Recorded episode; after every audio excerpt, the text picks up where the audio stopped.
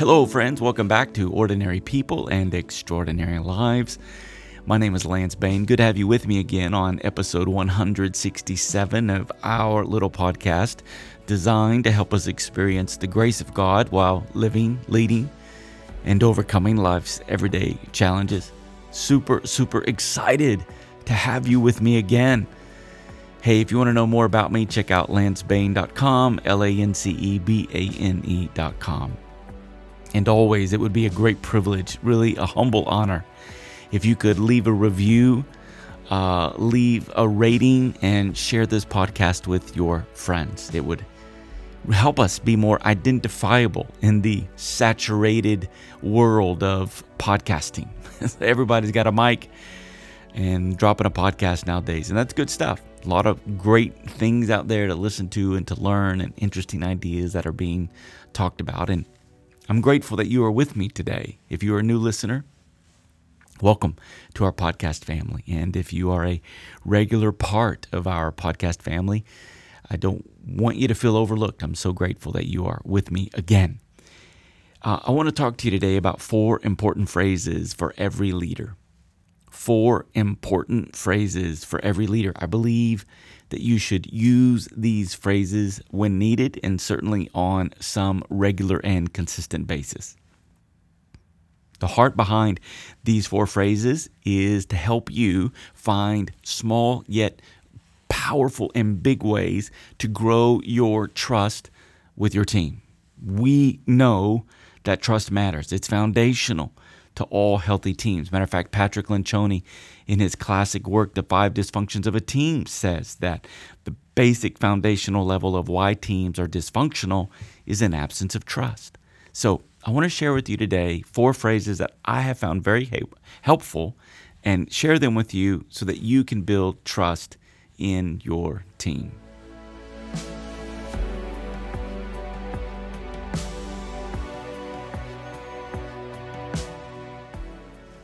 Let me talk about trust again for just a moment before I jump into these four important phrases. Important phrases. They're not just everyday phrases. These are these are important phrases. Now, that's why I only picked four because there's a thousand different things you could say to your team. But I want to highlight these four because they're very important. But before we do that, trust. Trust is um, not trust is not simple. Trust is not always black and white. It's nuanced. It's complicated. It involves a variety of situations from the attitude people are bringing to work and the circumstances and situations that's going on in their personal life and what's happening in the organization. Maybe it's not growing. Maybe you're growing too fast and you don't know how to keep up. Trust is essential, it is critical, it is foundational for the success of your leadership and whatever purpose or goal or vision that you have for your leadership. And it basically trust is it's just believing in someone. It's believing in them that you believe in their character, you believe in their integrity, you see them as reliable, you see them as honest and trustworthy. It's one of my great friends, uh, sort of his nickname is trustworthy. He values being trustworthy so much. And therefore, his follow through and his integrity, his honesty, his humility, his willingness to take responsibility, etc., is critical because he wants to be a trustworthy person. So, what are the four phrases that I think are important for every leader to use that will help you protect and grow trust with your own team and as your team practices these four phrases, the trust factor permeates and deepens its saturation into your organization, into your team. Here's important phrase number one How can I help? And, and, by the way, these are not in any order of priority, just four phrases. Here's the first phrase is How can I help? I love this phrase. I use it quite often, almost every day, whether it's with my son in school or work or my other children or coworkers or volunteers that I'm leading. I love asking the question, How can I help? And the reason that I believe this is an important question is because it really speaks to some deeper values, some deeper priorities. One of those being partnership. How can I help says, I want to partner with you. I want to link arms with you. I want to use my strength. I want to use my muscle. I want to use my energy. I want to use my intellectual abilities and emotional capacity to lock arms with you and help you in whatever way I can. How can I help? Not only speaks to the idea of partnership, but it also recognizes that I, as a leader, might have a certain amount of authority in which I can make things happen and the other person who needs my help doesn't have that authority. That's certainly clear in my organization. There are times where I can make financial decisions or directionary decisions, visionary decisions, because I've been given authority based upon my role, based upon my function, my title in, within my organization. And so I have an authority that other people don't have. And I, I want to use that authority not to protect myself or to boost my own ego, but I want to use my authority to help other people. How about you? What moral authority do you have? What organizational authority do you have? What what I call historical authority do you have?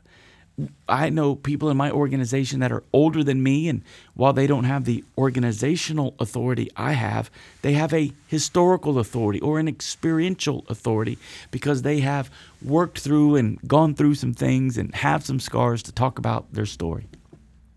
Authority implies that I have something to help you.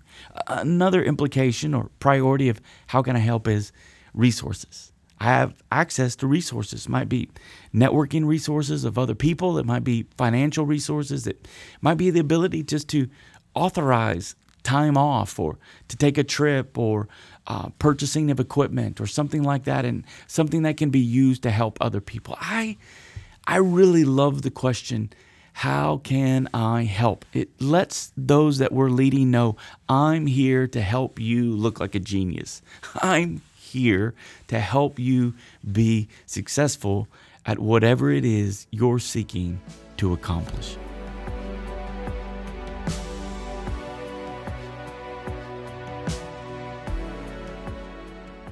The second important phrase that every leader needs to use is thank you.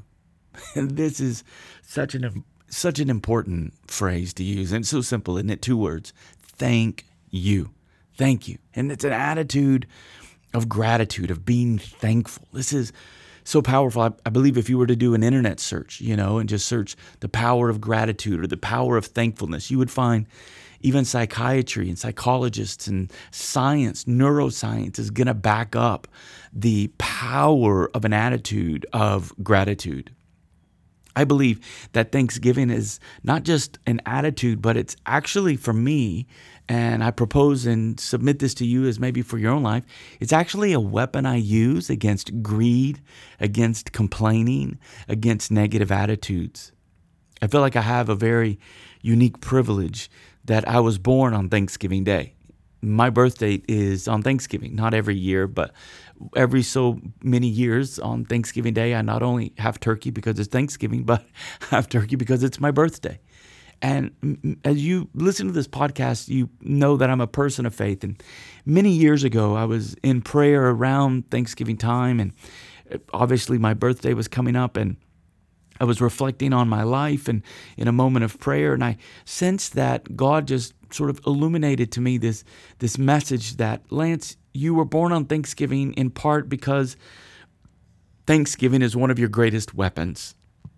It's when I feel like comparing my life or I feel that things are unfair and I get greedy and I want more materialism or whatever it is, more of stuff that if I would just pause and just begin to be thankful for what I have and thankful for what I've been able to accomplish, I find that this important two word phrase, thank you, is so powerful. And the reason we should use this phrase on a regular basis as a leader is because it says to those we're leading, I see you. I recognize you.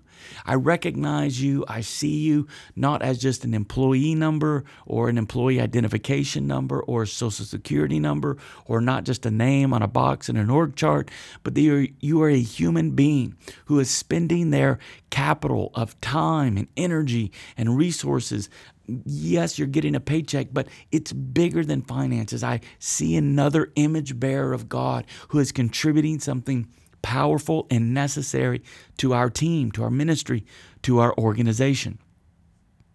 Saying thank you says to others, I see you. Saying thank you also says to other people that I value you, that what you're doing is valuable. It may not garner the same amount of wage or platform that other roles are doing, but every role is important. Every minute function to your organization is critical. If you don't think that small things matter, think about the human body and think about COVID. How this thing that we can't see with the natural eye shut the world down. And many people died from it. Many people got sick by that. It was so small, but it had so much power in what it was doing. The flu virus or a cancer cell or something like that. These microscopic things that we can't see have tremendous power and effect. And when you look at someone who may be easy to overlook and it may be uh, easy to devalue their contribution, is to stop and say thank you, recognizes that what you're doing is really not that small. It, it may be small compared to other things, but it's actually very powerful. And it has a great effect and a great impact, a great positive effect. And stopping to say thank you is so helpful and so needed. Saying thank you also builds teamwork. As the cliche goes, it takes teamwork to make the dream work. Uh, when you and I stop and say thank you, we're actually saying we is greater than me. Us is greater than you. We greater than me. And saying thank you fosters teamwork. It helps people say, like, wow, this person uh, who may just walk by me or not see what I do or may not even be aware of what I do, to stop and say, thank you for what you're doing. And this is why it's important. And this is what I appreciate about you. And so thank you for giving your time and your energy. It's so powerful. You know what this reminds me of is a wonderful book written by Mark Sanborn, New York Times bestselling author called The Fred Factor. Easy book to read, not too big. Would encourage you to pick up a copy of The Fred Factor by Mark Sanborn. And basically, Mark writes this book based upon Fred, who was a mailman. And but it was the things that Fred did as a mailman that identified him as a real leader.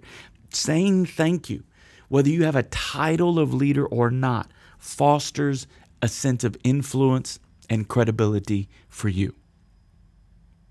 Now, here's phrase number three I'm sorry. This is a very important phrase. I'm sorry. And the reason saying I'm sorry as a leader is critical is because what it's really communicating to the people around us is I'm not above the culture. I may be organizationally above you and I may have more authority and more responsibility, et cetera, et cetera, but I'm not above you this idea that I'm not above the culture, that the same values that I ask you to adopt and to practice and to adhere to are the same values that I have to adopt and adhere to and to practice. That culture sort of sits out here as like a third arbitrary objective voice and it's measuring us that we all have to measure up to what the culture asks of us, to what the culture demands. And I'm sorry says, I fell short. And I recognize that my life and my choices and my attitude and my words and, and my actions have a ripple effect, have a, an effect upon other people. And I'm not perfect. I'm sorry says, I'm human just like you. I'm sorry says, I value connection more than I value productivity. You can listen to the previous two podcasts because I talked about that people before paperwork. And saying I'm sorry says, I really value the connection, the friendship, the trust that we have in one another. We may not get drinks after work and we may not watch a ball game together. We may not go have lunch together. We may not do a lot of pop ins into each other's office. But that doesn't mean that connection to each other is not critical and important for trust to saturate and to permeate our environment. And the power of I'm sorry is I'm human. I blew it. I value connection. I'm not above the culture. And it grows trust. You know, the other thing I, I love about the phrase I'm sorry is it disempowers blame and irresponsibility. Because basically, I'm sorry recognizes I blew it. I'm to blame. I did it. I take responsibility. How refreshing is that in today's environment to hear the I'm sorry phrase and to see someone take responsibility for their leadership? Don't overestimate the power of I'm sorry.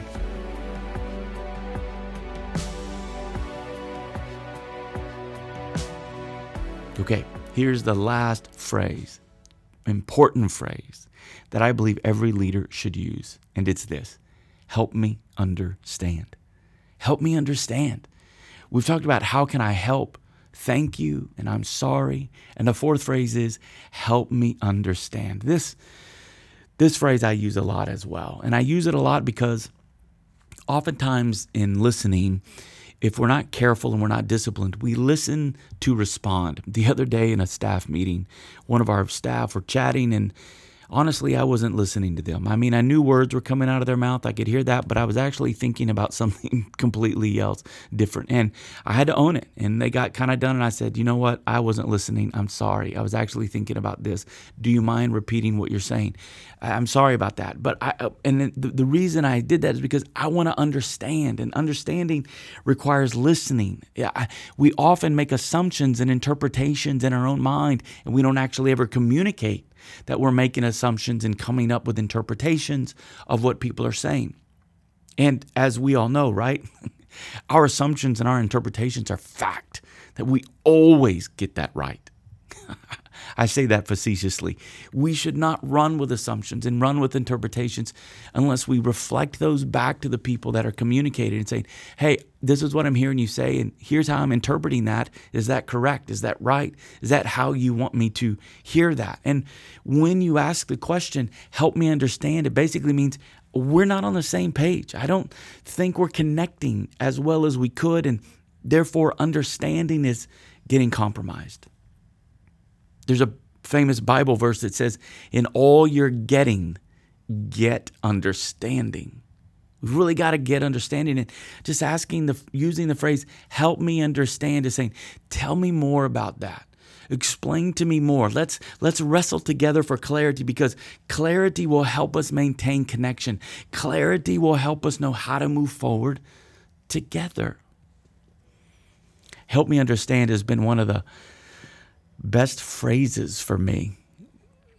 And it's really an invitation to other people to say, let's continue to dialogue about this.